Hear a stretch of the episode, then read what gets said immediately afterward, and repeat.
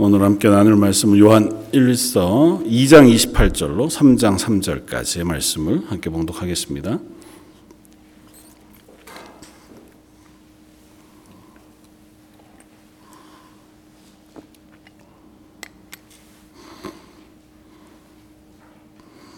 요한 1서 2장 28절로 3장 3절까지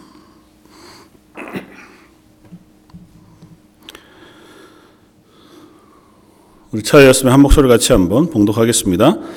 자녀들아 이제 그의 안에 거하라. 이는 주께서 나타나신 바 되면 그가 강림하실 때에 우리로 담대함을 얻어 그 앞에서 부끄럽지 않게 하려 함이라. 너희가 그가 의로우신 줄을 알면 의를 행하는 자마다 그에게서 난 줄을 알리라. 보라 아버지께서 어떠한 사랑을 우리에게 베푸사 하나님의 자녀라 일컬음을 받게 하셨는가? 우리가 그러하도다 그러므로 세상이 우리를 알지 못함은 그를 알지 못함이라. 사랑하는 자들아, 우리가 지금은 하나님의 자녀라. 장래에 어떻게 될는지 아직 나타나지 아니하였으나 그가 나타나시면 우리가 그와 같을 줄을 아는 것은 그의 참모습 그대로 볼 것이기 때문이니 주를 향하여 이 소망을 가진 자마다 그의 깨끗하심과 같이 자기를 깨끗하게 하느니라. 아멘. 아, 요즘 날씨가 아주 그냥 뭐 비도 막 오고 이제는 좀또 추워지는 모양입니다. 그래서 어, 날씨가 굳은데 또 이수요 예배에 나오신 여러분들께 하나님의 놀라운 은혜가 풍성하게 부어지기를 주님의 이름으로 축원합니다. 한번 같이 고백하면 좋겠습니다. 담대하자. 아, 다시 제가 느닷없나요? 다시 한번 담대하자. 우리는 소망을 가진 사람이다. 정말입니까? 아멘. 어, 오늘 본문 말씀을 단어 몇 개로 정리해서 이야기하자면, 어, 담대함, 두려움, 소망으로 이야기할 수 있습니다. 어, 수목 한계선이라는 게 있어요. 뭐 북방 한계선도 있고 고도도 있고 뭐냐면 나무가 자랄 수 있는 어떤 어, 환경의 어, 한계. 그래서 이제 등산을 뭐 해보신 분들은 알지만 일정한 높이 이상 올라가면 나무들 키가 전부 다 작아지잖아요. 왜냐하면 이제 바람을 견딜 수도 없고 또 잘 생장할 만한 그런 환경이 되지 않으니까 어, 낮은 키에서 그 생존 본능을 가지고 하나님 그렇게 만드셨겠죠. 대신에 뿌리를 깊이 박아서 어, 많은 잎을 내지 않고 또 그것이 많은 에너지를 흡수하지 못한다 할지라도 그곳에서 삶을 잘 영위해가는 지혜로운 나무들을 봅니다. 북방 한계선도 마찬가지죠.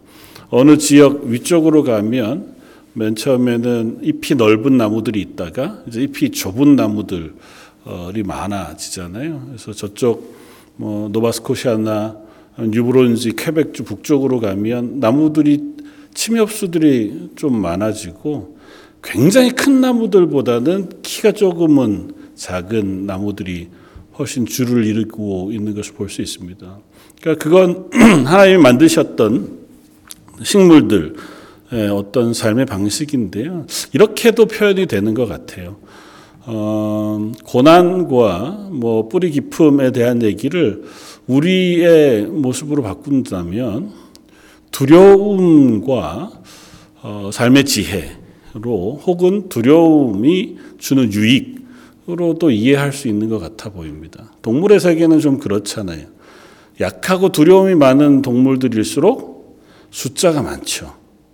그리고 걔네들은 자기의 생명을 유지하기 위한 최선의 방법들을 어쨌든 가지고 있습니다. 하나님께서 그걸 주시기도 하셨고요. 그래서 대부분 걔네들은 달리기가 빠르거나 되게 청력이 예민하거나 아니면 항상 시사, 시력이 좋거나 해서 이렇게 아프리카 뭐 이렇게 들판에 있는 스프링백 뭐 이런 예, 사슴류 같은 애들은 조그만 소리만 탁 나도 막 물이 막 100마리, 1000마리가 갑자기 확 뛰기 시작해가지고 막 불이 나게 도망가고 뭐 그러면서 한두 마리는 혹 잡힐지라도 나머지는 생명을 유지하는 그런 식으로 삶을 영위해 간단 말이죠. 근데 반대로 좀 힘이 센 애들은 그런 거에 별로 관심이 없어요. 그래서 그냥 자기 힘을 믿고 사는 거죠. 혼자 다니고 아니면 몇 명, 몇 마리만 다니면서 어, 별로 자기에게 공격이 오거나 뭐 이런 것에 대해서 주의를 덜 기울이면서 살아가게 되었습니다. 그러다가 보니까 사실은 어, 빠르게 전멸하는 그러니까 어, 이 생태계에서 멸종하는 위기종들은 어, 약한 동물들도 있지만 많은 경우 최상위 포식자들, 그러니까 대단히 힘이 센 그러니까 아이들이 먼저 어, 도태되거나 멸종되어지는 어, 일들이 일어나게 되는 것을 볼 수 있습니다. 왜냐하면 조심하지 않거든요, 잘. 어, 그냥 살아도 잘 사는 사니까 별로 두려워하지 않습니다. 그러다가 보니까 쉽게 또 어, 멸종하게 되어질 위험을 맞게 되기도 한다는 거죠. 그러니까 두려움이라고 하는 것이 어, 동물들뿐만 아니라 우리 인간들에게도 항상 어, 나쁜 것만은 아니라고 하는 사실도 우리가 깨닫게 되었습니다. 그러니까 두려움이라는 건 그리스도인으로 살아가는 삶에도 대단히 중요한 요소 중의 하나라고 하는 사실을 깨닫습니다. 언젠가 음, 어떤 그 대담 프로그램에서 하는 이야기를 들었는데 재정구 어, 선생님이라고 이제 한국의 빈민 사역을 하시던 분인데 어, 그분 대단히 용, 담대하신 분이었어요. 그래서 자주 뭐 어, 감옥에 갇히기도 하고 잡히기도 했는데 그 겉에서 보면 야, 저 사람은 두려움이 하나도 없나 보다. 어떻게 저럴 수 있지? 뭐 무력으로 고문하거나 뭐 이렇게 막고 반대하고 못하게 하는 것에 크게 굴하지 않는 것 같아 보인다는 거. 신앙을 가지고 계신 분이니까 아마 그랬을 것이라고 짐작하지만 가서 물었대요. 어떻게 그럴 수 있느냐고. 어, 그 비밀을 나도 배우고 싶다는 거죠. 그랬더니 그렇게 대답을 하시더랍니다. 두려움을 극복할 수 있는 방법은 없습니다. 내가 신앙인이기라고 해서 두려움이 사라지는 것은 아닙니다. 그러니까 내가 두려움을 이기는 건 아니라는 거예요. 두렵지만 그럼에도 불구하고 그 두려움 위에서 살아가는 삶을 사는 것일 뿐이지 내가 두려움을 극복하는 것은 아닙니다. 되게 실망했대요. 그 물으러 간 사람이. 야, 결국은 답이 없는 건가? 뭐 이런 생각을 했다고 하는데. 그리스도인에게 두려움이란 어떤 감정일까 하는 생각을 해봅니다. 여러분들은 어떠세요? 여러분들은 두려움을 가지고 살아가십니까? 두렵다고 하는 단어가 좀 어색하면 걱정이 많으세요? 사실 현대를 살아가는데 우리가 걱정이 없을 리 없잖아요. 또 때로는 그런 것들이 우리를 지치게 하기도 하고 답답하게도 한단 말이죠. 뭐 되게 간단한 문제서부터 되게 큰 것까지 직접적인 내 개인의 문제부터 어, 나와 상관없는 안 들어도 될 만한 무슨 뉴스들을 통해서 들리는 이야기들까지 전부 다 우리를 걱정하지 않으면 안 되는 시대를 살아가게끔 만드는 것이 사실입니다. 이대로 가다가는 요즘 뉴스만 봐도 이대로 가다가 정말 얼마 안 있으면 예수님이 곧 오실 것 같은 시대를 우리가 살잖아요. 자연재해, 뭐 기후 이런 게 지금처럼 많았던 때가 또 있었을까 싶을 만큼 정말 어, 놀라운 겨울을 지금 저희가 보내고 있잖아요. 뭐 캐나다의 겨울이 이런 적이 없었던 거 아닙니까? 생각해 보면 야 이게 조금씩만 더 몇 년 더 지속되고 나면 과연 우리가 이 땅에서 삶을 살아갈 수 있을까 하는 두려움이 우리에게 없지 않습니다. 오늘 본문에서 사도 요한은 두려움에 대한 이야기를 우리에게 합니다. 그러나 그 두려움이란 단어를 바꾸어서 담대함이라고 하는 단어로 바꾸어서 우리에게 이야기해요. 28절은 뭐라고 얘기합니까? 자녀들아, 이제 그의 안에 거하라. 이는 주께서 나타나신 바 되면 그가 강림하실 때 우리로 담대함을 얻어 그 앞에서 부끄럽지 않게 하려 함이라고 이야기합니다. 너희가 담대함을 얻 게 하기 위하여 주 안에 거했으면 좋겠다. 다른 말로 표현하면 그때가 되면 모두가 두려워할 수밖에 없는 그날이 올 것이다. 고 이야기합니다. 그날이 언제일까요? 주께서 나타나신 바 되면 나타나신 바 되면 여기 대단히 재미있는 헬라어 두 단어를 써요. 주께서 나타나신 바 되면이라고 하는 단어는 파루시아라고 하는 단어입니다. 혹 오래 신앙생활 하신 분들은 한 번씩은 들어보셨을 만한 강림이라고 하는 뜻이고 재림. 예수님께서 다시 오시는 것에 쓰이는 단어예요. 아주 그 명확하게 그 사건. 예수님이 다시 오시는 그 사건에 대하여 쓰이는 단어가 파루시아라고 하는 단어인데 담대함이라고 하는 단어는 헬라어로 어떤 단어가 쓰였냐면 파레시아라는 단어가 쓰였어요. 그러니까 언어적으로 대단히 이 비교가 되게끔 사도 요한이 쓴 어, 일부러 그렇게 쓴 단어거든요. 이 두 단어가 이 본문에 되게 중요한 역할을 합니다. 이 두 단어를 가지고 우리가 한번 고민해 보았으면 좋겠습니다. 먼저 음, 앞선 이야기들을 잠깐 정리하고 가면 우리는 하나님의 자녀다라고 먼저 선언합니다. 그리고 하나님의 자녀이기에 우리는 하나님 안에 거해야 한다. 예수 그리스도 안에 거할 것을 권면해요. 그리고 그렇게 하는 것이 우리가 하나님의 날, 그날이 가깝기 때문에 더욱 그러해야 한다 라고 선언하면서 이유는 그때가 되면 적그리스도가 우리를 흔들 것이기 때문이라고 얘기해요. 그러니까 마지막 때가 되면 그냥 시간이 이렇게 흘러가다가 예수님이 다시 재림하시고 우리가 하나님 나라 가는 그런 자연스러운 일의 연속이기 전에 그때가 되면 될수록 성도들을 흔들고 괴롭히고 넘어뜨리고 할 일들이 많아진다는 거예요. 그러니까 우리를 향해서 우리의 신앙을 시험할 일들이 거듭거듭 많아지는데 그 시험을 이길 수 있는 방법에 대하여 우리가 그 시험을 견딜 수 있는 특별히 유혹을 넘어설 수 있는 방법에 대해 사도 요한이 이야기하는데 그 두 가지로 이야기합니다. 뭐요? 진리와 성령님이. 우리는 하나님의 말씀, 복음, 이미 처음부터 들은 복음을 우리가 알고 있어서 그 복음을 가지고 우리를 공격해 오는 것들을 구분해 볼 수 있다는 거예요.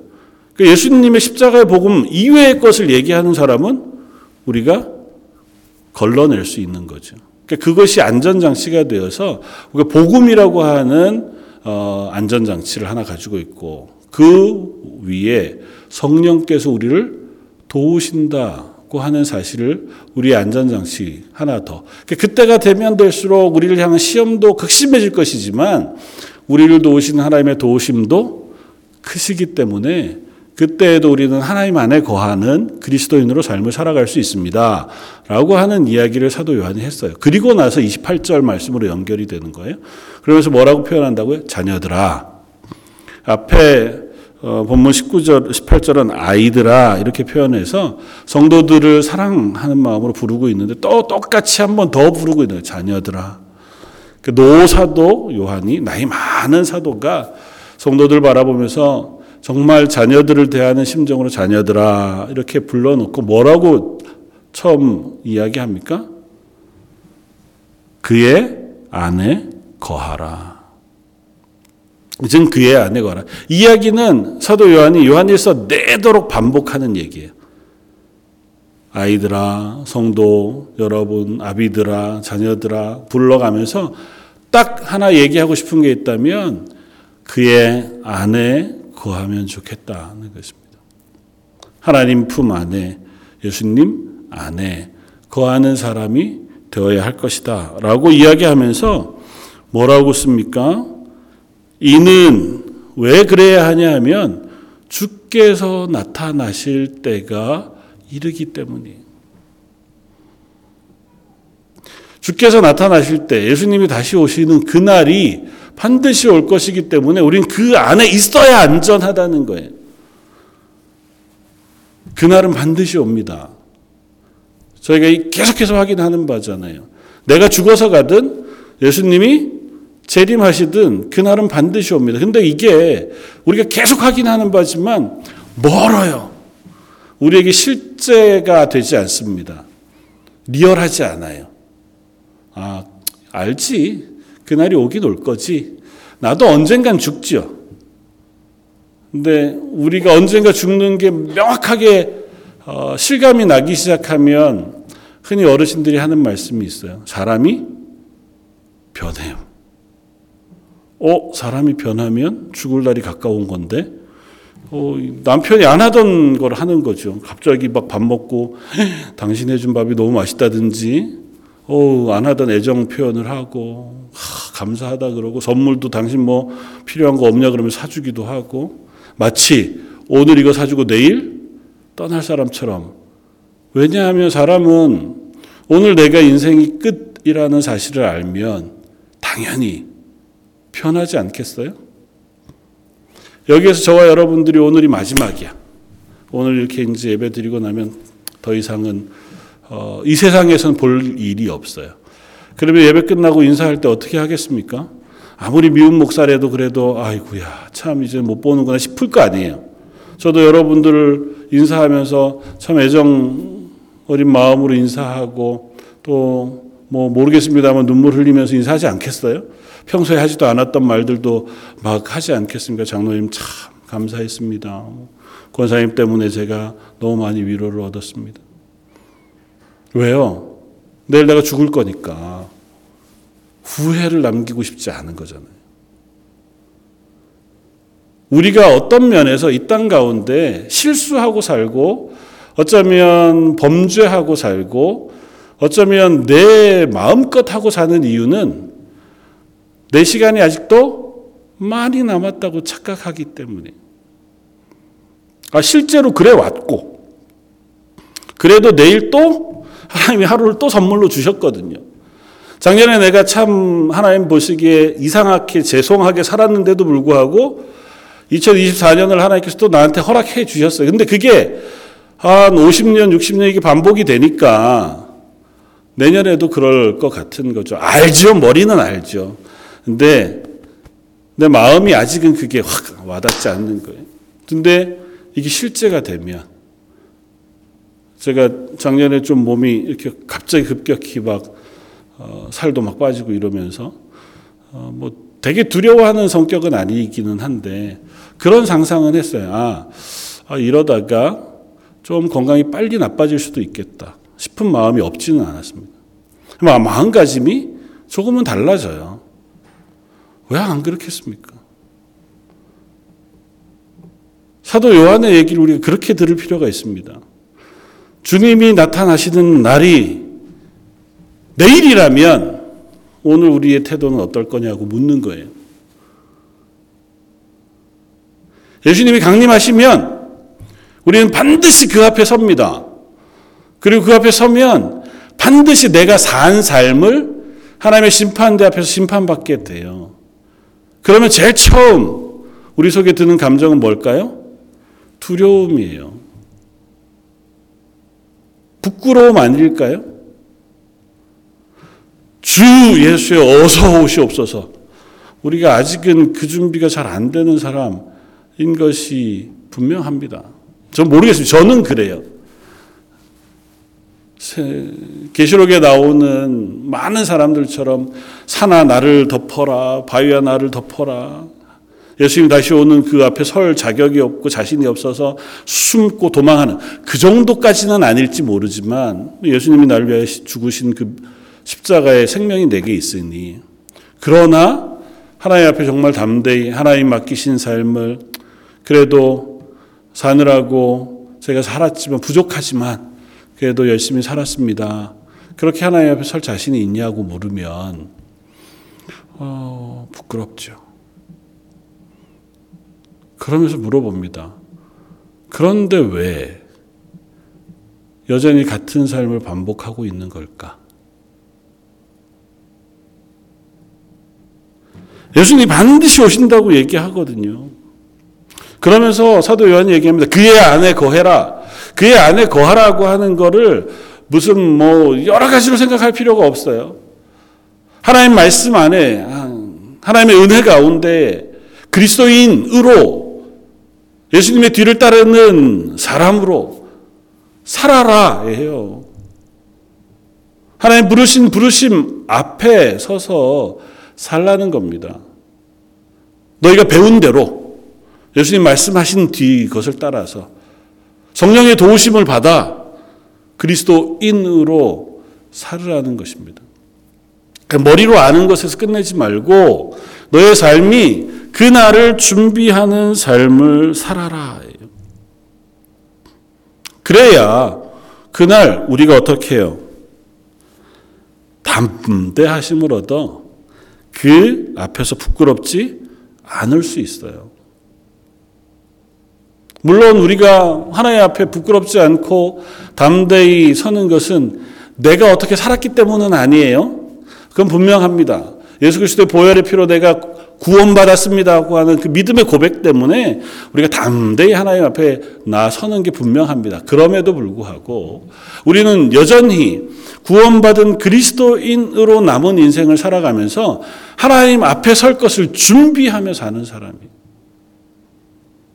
우리 이 사실을 놓치면 안 됩니다. 아무리 분주해도, 아무리 급해도, 또 아무리 내가 힘들고, 아무리 내 감정이 상해도 우리가 후회할 시간들을 살 필요는 없잖아요.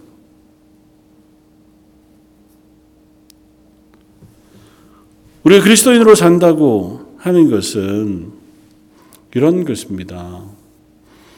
내가 하나님 앞에 나의 모습을 하나님 기뻐하시는 삶의 모양으로 만들어 가는 것이고, 그리고 그것은 기쁨과 담대함으로 살아가는 그리스도인의 삶을 사는 거예요.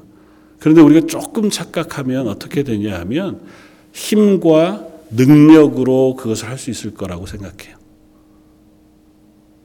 근데 성경 끊임없이 얘기하지만 우리의 힘, 우리의 실력, 우리의 능력으로 그 자리에 서는 게 아니라고 얘기해요. 왜냐하면 우리의 힘과 실력, 능력으로는 우리가 하나님 앞에 설 만한 모양을 나타낼 수 없거든요. 만약에 교회 안에 어떤 일이 있다고 쳐요. 그걸 내 힘과 실력으로 누군가를 설득해. 아니면 내 지식으로 그 사람보다 더 나은 것들을 제시해서 문제를 해결 하는 방식. 그것을 통해서 우리가 하나님의 교회를 만들어 갑니까? 그건 대단히 일시적이잖아요.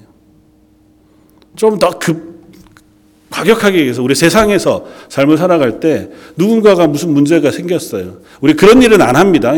예를 드는 거예요. 누구와 나랑, 친구랑 나랑 무슨 문제가 생겼어요. 그랬을 때 내가 무력으로, 힘으로, 걔보다 싸움을 잘해서 그 사람보다 더 힘이 있어서 그 사람을 코를 납작하게 해줬어요. 그런 방식으로 내가 그 사람에게 나의 선함, 나의 옳음을 증명할 수 있을까요? 그건 불가능해요. 내가 힘이 없어서 당하기는 하죠.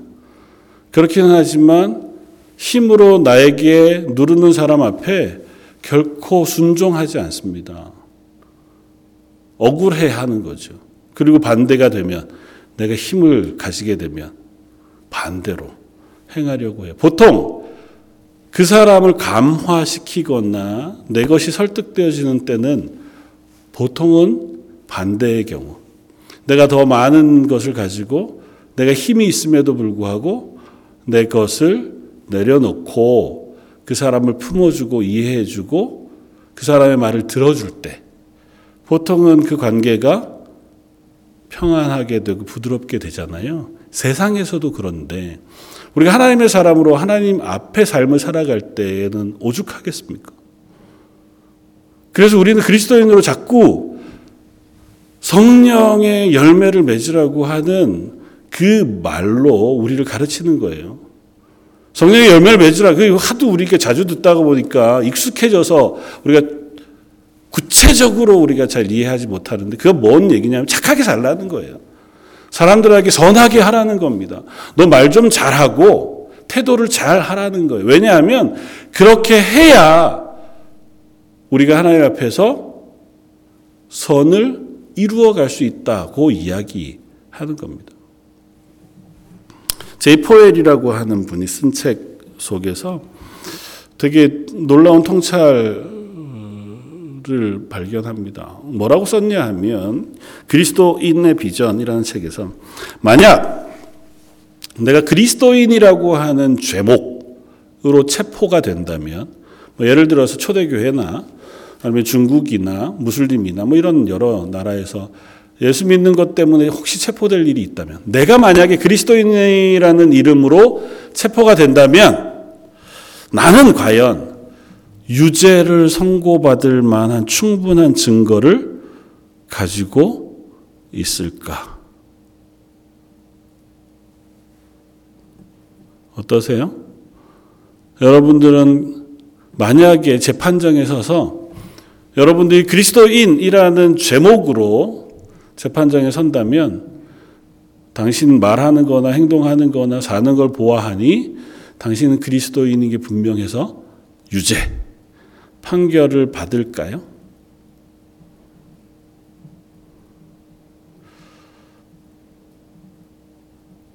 조금은 반대의 측면에서 우리가 나를 바라보는 시선일 수 있는데요. 그리스도인으로 하나님 앞에서 잘 살아야죠.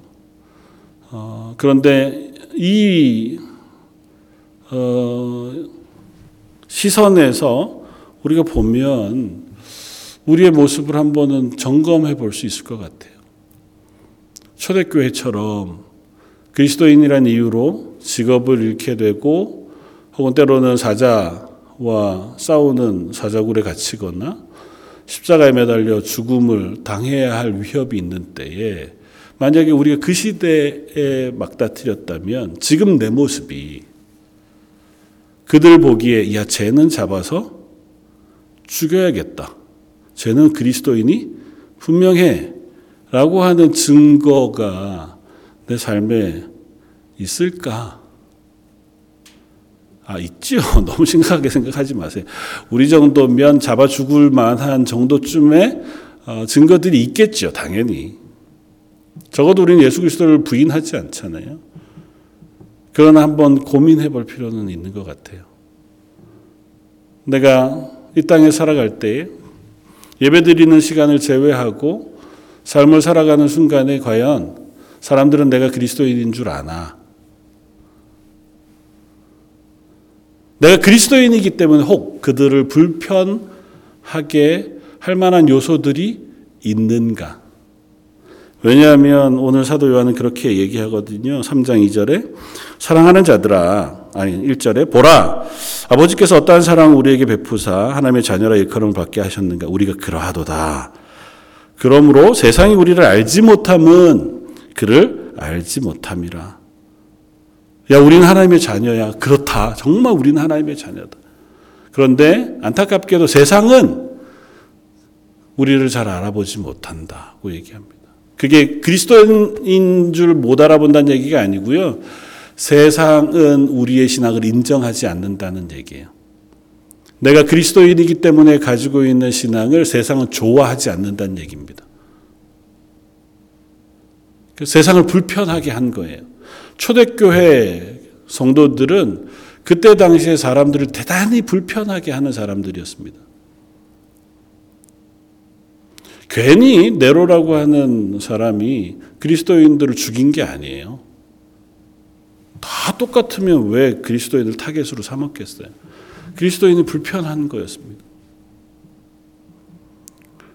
지금도 마찬가지입니다. 우리는 세상을 불편하게 할 만한 요소들을 가진 사람들이에요.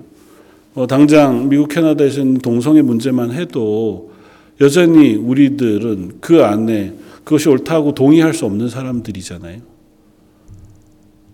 그들이 말하는 것에 우리가 동의하면서 그냥 그들 사는 대로 우리도 괜찮아, 괜찮아 하면서 살아갈 수는 없는 사람들이잖아요. 그건 죄라고 얘기해야 하고 나는 그것을 동의하지 않는다고 얘기하는 사람들이니까요. 그런 것과 더불어 한 가지 더 우리에게 사도 요한이 하는 말이 있습니다. 그건 뭐냐 하면 너희는 소망을 가진 사람들이라는 겁니다. 우리가 담대할 수 있는 이유는 우리가 예수 그리스도 안에 거하는 사람이기도 하지만 또 다른 하나는 우리가 소망을 가진 사람들이기 때문에 그래요. 어떤 소망입니까? 하나님의 나라에 대한 소망. 이 세상이 나의 인생의 전부가 아니라는 사실을 아는 소망. 그 소망이 우리를 담대하게 할 만하냐고 묻는 거예요. 사도 요한은.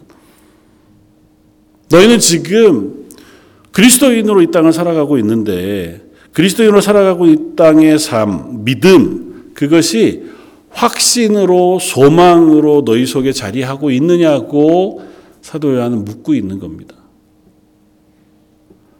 왜 그날이 다가와도 우리가 담대할 수 있는 것은 그날을 우리는 기다리는 사람이거든요. 하나님의 나라를 기다리는 사람들이잖아요. 저 여러분들은 하나님의 영광을 보기를 원하는 사람들이잖아요. 그 하나님의 나라가 내 속에 이루어졌으면 좋겠고, 그 하나님의 나라에 가서 영원토록 그 삶을 살면 좋겠다. 그 고백하는 사람들이잖아요. 그, 그걸 묻는 거예요. 그게 진짜야? 라고 묻는 겁니다. 여러분들은 그게 진짜입니까? 그게 우리의 소망이 되길 바랍니다. 그게 실제가 돼야 돼요. 그게 실제라고 하는 사실을 이렇게 비유해서 예수님이 여러 번 설명하셨습니다. 우리는 예수 그리스도의 신부된 교회라고 얘기하면서 신랑이 오는 것을 기다리는 신부와 같다고 표현했습니다. 그러니까 아직 우리는 신랑이 와서 함께 결혼한 완전한 기쁨의 자리에 도달하지 못한 거예요. 아직은. 그러니까 다시 말하면 교회는 아직은 하나님의 나라의 완전한 기쁨과 영광 가운데는 아직은 도달하지 않았어요. 그러니까 뭐가 남은 거예요? 진짜가 남은 거예요. 이 땅에서도 이미 하나님 우리에게 복을 주셨고 은혜를 베푸시고 우리와 함께 하시지만 이건 상대도 안 되는 기쁨을 하나님이 아직 우리에게 남겨 놓으신 상태란 말이죠. 그래서 사도 요한이 요한계시록 맨 마지막에 그렇게 고백하는 거예요. 아멘. 주 예수여 어서 오시옵소서. 이제 사도 요한은 당신이 이제 뭐 많이 사셨으니까 또 그럴지도 모르지만 그 고백을 자기 속에 가지고 있는 거예요. 예수님 빨리 좀 오셨으면 좋겠습니다. 제가 그날을 기다리고 사모합니다. 사랑하는 성도 여러분, 저와 여러분들에게도 그 소망이 있었으면 좋겠습니다. 하나님의 나라, 그것이 너무너무 저는 좋습니다. 그날을 기대합니다. 잘 모르겠지만, 아직은 내가 아직 잘 경험이 안 돼서, 우리는 아직 이 땅에서의 삶을 살아가고 있지만, 하나님이 주실 것에 대한 기대가 제 속에 기쁨이 되고 소망이 되었으면 좋겠습니다. 알게 해 주십시오. 깨닫게 해 주십시오. 그렇게 되면 어떻게 결론이 되냐 하면 사도 요한 한 걸음 더 나아가요. 마지막 3장 3절 우리가 읽었던 거 어떻게 해요? 주를 향하여 이 소망을 가진 자마다 그의 깨끗하신과 같이 자기를 깨끗하게 하느니라. 그 소망이 그냥 소망, 기쁨으로만 끝나는 게 아니라 소망이 힘이 돼서 현재 나를 변화시킨다는 거예요. 다른 표현으로 하면 이 소망이 우리를 윤리적으로 도덕적으로 살게 한다는 거예요. 죄 안 짓게. 하나님의 나라가 내일 당장 내게 주어질 것을 기대하니까 오늘 내가 죄 지을 틈이 없는 거예요. 뭔가 유혹이 와도 오늘 하루만 잘 참으면 하나님 나라에서 내가 기쁨을 누릴 텐데 내가 이것에 빠질 이유가 없잖아요. 우리의 매일은 그렇게 하나님의 나라를 사는 거예요. 너무 어렵죠. 압니다. 그러나 하나님은 그것을 우리에게 약속으로 주셨고 이 노사도 요한은 성도들을 바라보면서 너희가 이걸 꼭 좀 알았으면 좋겠다. 그래서 너희 신앙 속에 이게 정말 매일매일의 고백이 됐으면 좋겠다. 극단적으로 얘기하자면 예수님 내일 당장 오신다고 생각하고 살았으면 좋겠다. 그래서 오늘 너희가 하지 않던 것처럼 평소 같으면 화낼 거 한번 참아주면 예수님이 그것 때문에 나를 칭찬해 주실 수 있고 나는 그 예수님 앞에 서서 부끄럽지 않을 수 있다면 그 참는 게 뭐 대수가 되겠어요. 한번 참아줄 수 있죠. 내가 안 할 감사를 표하고 인사를 하고 격려를 하고 사랑을 나누는 것 그것도 얼마든지 해볼 만 하지 않습니까? 예수님 말씀하시잖아요. 너희가 이 작은 소자 하나에게 한 것이 곧 나에게 한 것이라고요.